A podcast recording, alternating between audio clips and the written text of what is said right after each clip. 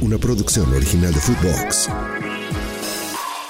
Un fútbol Uzbekistán enigmático, misterioso, que acarició Copa del Mundo y que entonces se encontró con el absurdo. Primero, por un partido cancelado por un error arbitral. Segundo, por un partido en el que se fue la luz, pero además un fútbol en el que la hija del dictador se comportó como la dueña y logró llevar a enormes figuras del balón hasta Uzbekistán. Este fútbol, rival de la selección mexicana pronto en una fecha FIFA. Hablamos de él en esta biblioteca.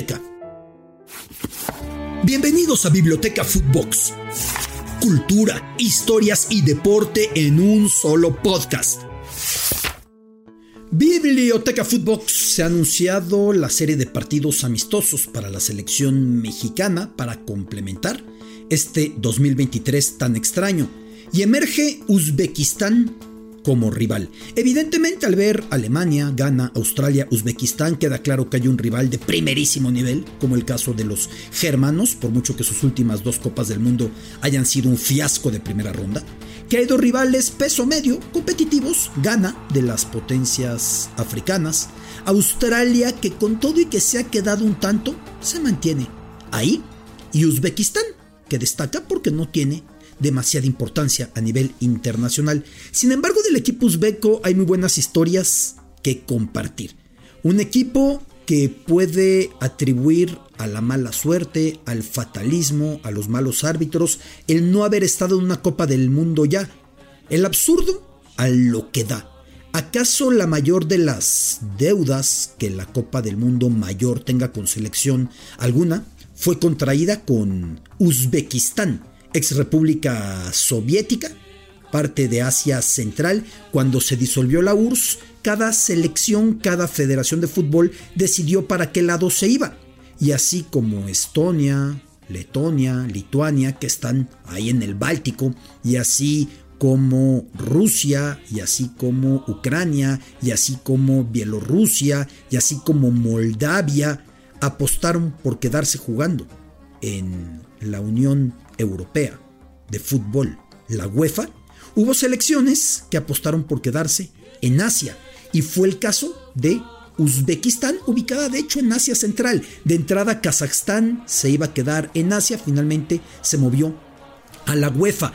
Así que llega la eliminatoria rumbo al Mundial 2006, una gran generación de futbolistas uzbecos y les toca enfrentarse en la repesca asiática a la selección de Bahrein. Uzbekistán había hecho un gran trabajo rumbo a esa Copa del Mundo. La ida, 3 de septiembre de 2005, en el estadio del Pajator, en Tashkent. El Pajator, ya hablaré de este club, cuyo nombre representa los cultiva algodón o los colecta algodón, entendiendo que Uzbekistán basa su economía hasta cierto nivel en el algodón el Pajator es el equipo grande de la capital, así que en su estadio se enfrentó a Bahrein. Llegaba el partido y al minuto 12 se adelanta Uzbekistán. Unos instantes más tarde, un penalti favorable a Uzbekistán.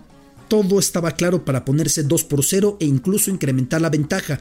Lo anota el cuadro uzbeco, pero de repente el árbitro japonés Yoshida Toshimitsu decide anularlo porque se metieron ciertamente al área futbolistas de los dos equipos cuando iba a ser ejecutado. ¿Y qué es lo que correspondía por reglamento? Que se repitiera, eso marca la regla. Pero decidió el árbitro japonés dar tiro libre a Bahrein, marcarlo como falta porque los futbolistas uzbecos también se metieron. Los uzbecos reclamaran, la regla del fútbol es muy clara. Si un penalti tiene invasión antes de ser golpeado, impactado el balón por el futbolista, se tiene que repetir el árbitro japonés no se sabía la regla, así que decide cancelar el penal. Termina el partido 1 por 0, un juego que Uzbekistán tenía para haber ganado por lo menos 2-0 por ese penal y Bahrein se iba a tener que abrir acaso alguno más. ¿Qué es lo que decide en ese momento la Confederación Asiática de Fútbol? Que el partido se tiene que repetir.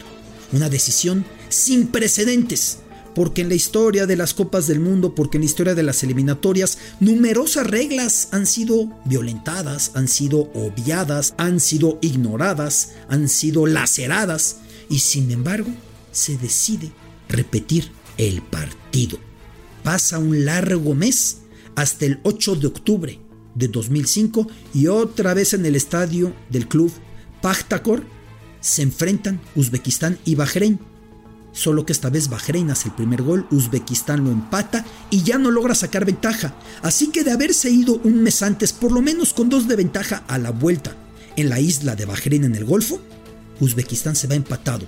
Para el partido en Bahrein, Bahrein se para muy bien y terminan empatados a cero.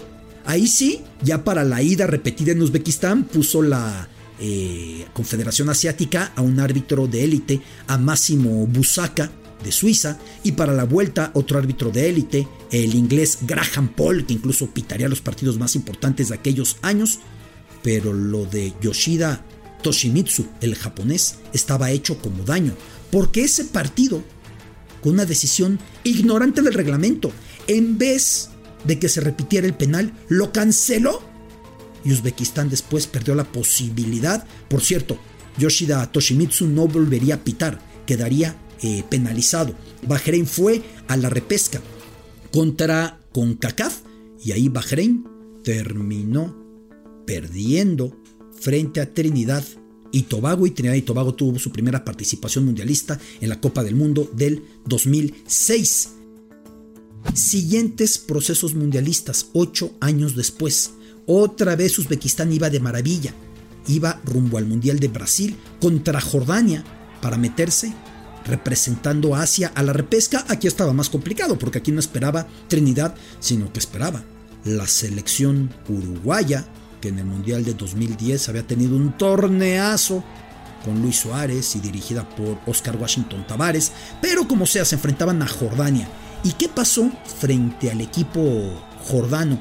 Pues regresó el absurdo. La ida, uno por uno. Todo estaba para que en Uzbekistán, otra vez en ese estadio del Pachtakor, el conjunto de Uzbekistán se metiera. Máxime, que muy pronto se adelantó en el marcador. Jordania lo empató. El cotejo se fue a tiempos extra. Uzbekistán estaba encima, apedraba el rancho de Jordania, tiraba de todos lados, se sentía que Uzbekistán lo iba a ganar y se fue la luz.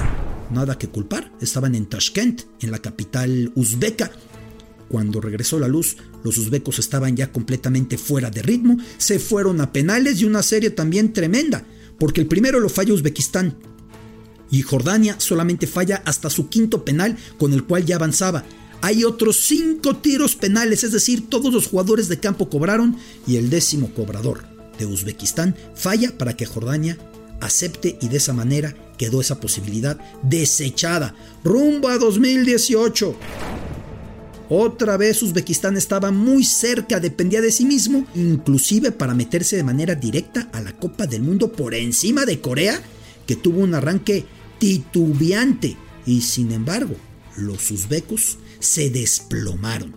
En los últimos tres partidos solamente sumaron un punto, derrotas muy dolorosas y para colmo, la posibilidad de ir a la repesca se las gana Siria con un empate de último segundo frente a la selección nacional de Irán y con eso Uzbekistán estaba fuera. Irán ya estaba clasificada directa al Mundial 2018. Siempre se dijo que fue parte de un acuerdo de Irán con Siria o de una manita que Irán dio a Siria. Para ese momento, Irán y Siria habían acercado relaciones, siendo Irán una potencia chiita, siendo Siria muy afín a ellos, y entonces siempre se dijo que Irán dio una mano a Siria. Finalmente Siria tampoco se metería a la Copa del Mundo, pero Uzbekistán ya ni a la repesca pudo ir cuando tenía absolutamente todo en sus manos para clasificarse directo a aquel Mundial de Rusia.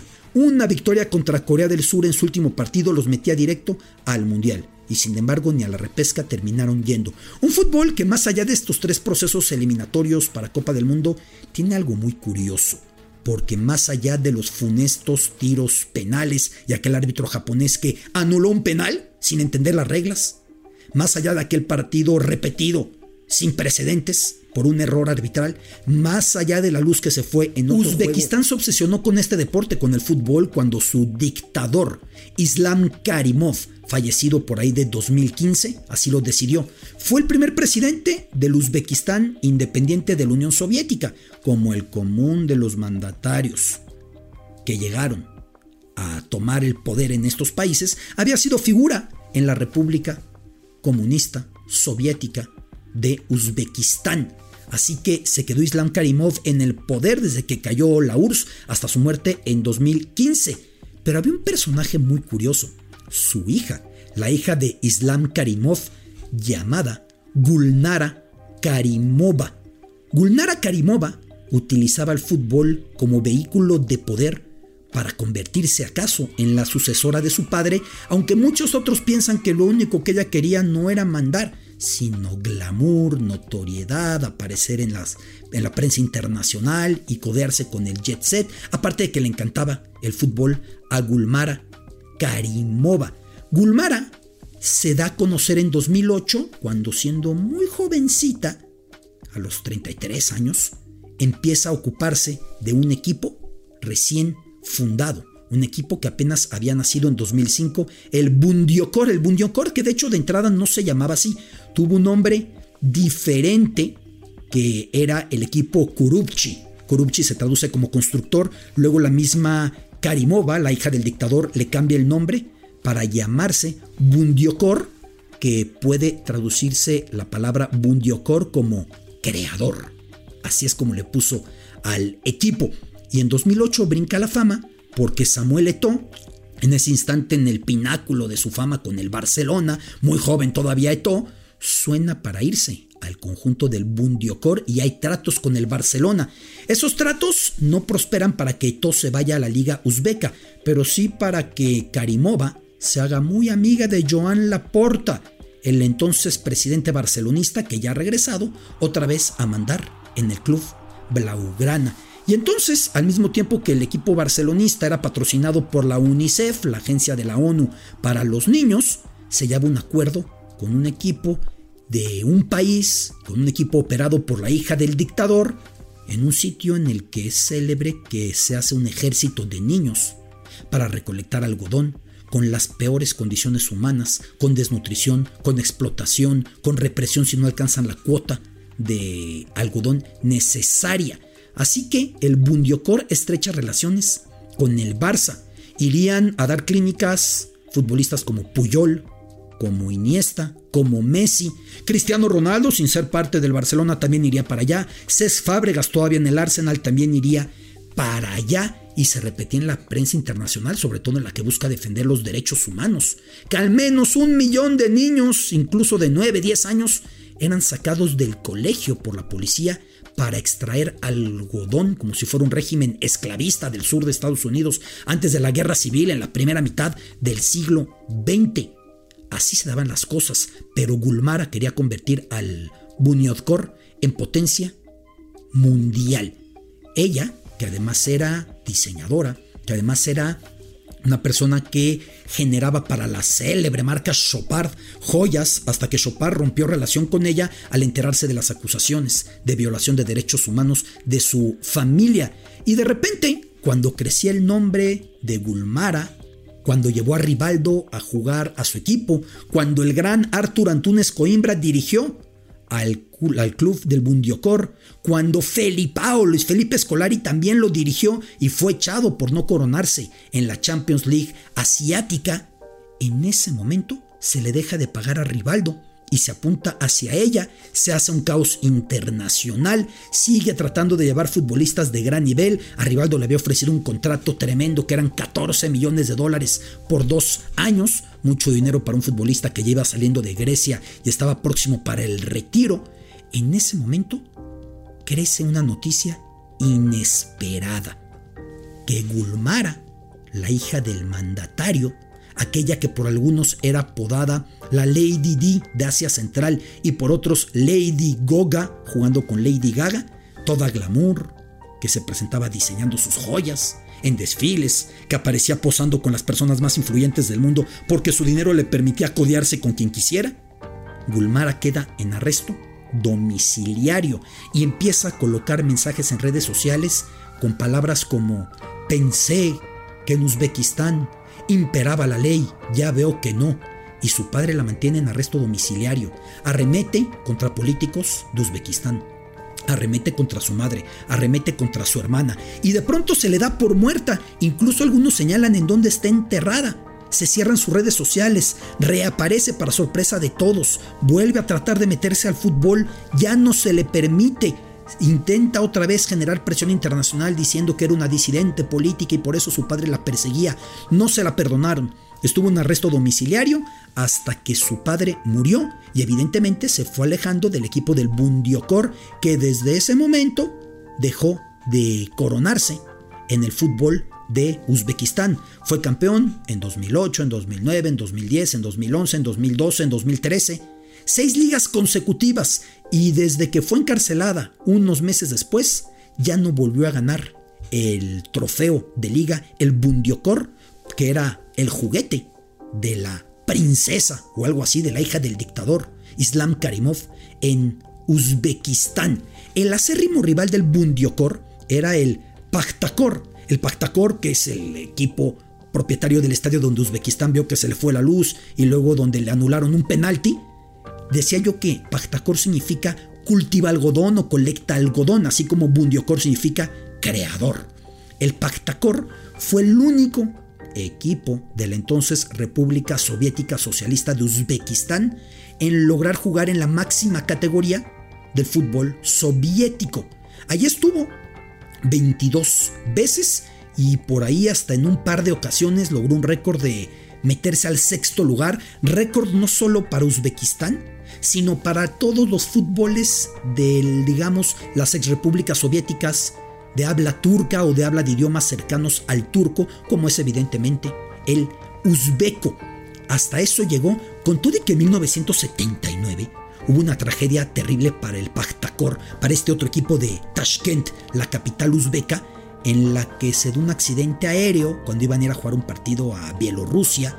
De hecho, a la fecha en Ucrania hay un monumento ahí señalando el punto en el que cayó el avión en, el que viajaban. Los integrantes de este equipo del Pakhtakor murieron 17 integrantes del mismo. En otros deportes, Uzbekistán ha destacado en olímpicos, en lucha, en levantamiento de pesas y en boxeo.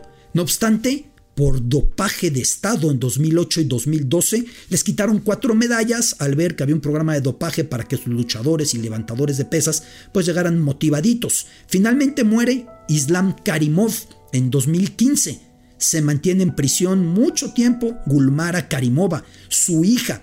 El sustituto de Karimov es el que era su brazo derecho, Shavkat Mirziyoyev, Shavkat Mirziyoyev, que había sido el primer ministro del país, se convierte en presidente y por supuesto recientemente Jan Infantino hizo una gira y se estrechó con él y se abrazaron, sigue siendo una dictadura el país piloto para Asia Central para implementar el programa de la FIFA Football for Schools ha sido Uzbekistán. Buscan levantarlo. Han sido campeones sub-20 de Asia. Por supuesto que ahí se encontró Mirziyoyev, el nuevo presidente en primera fila, el nuevo dictador en primera fila.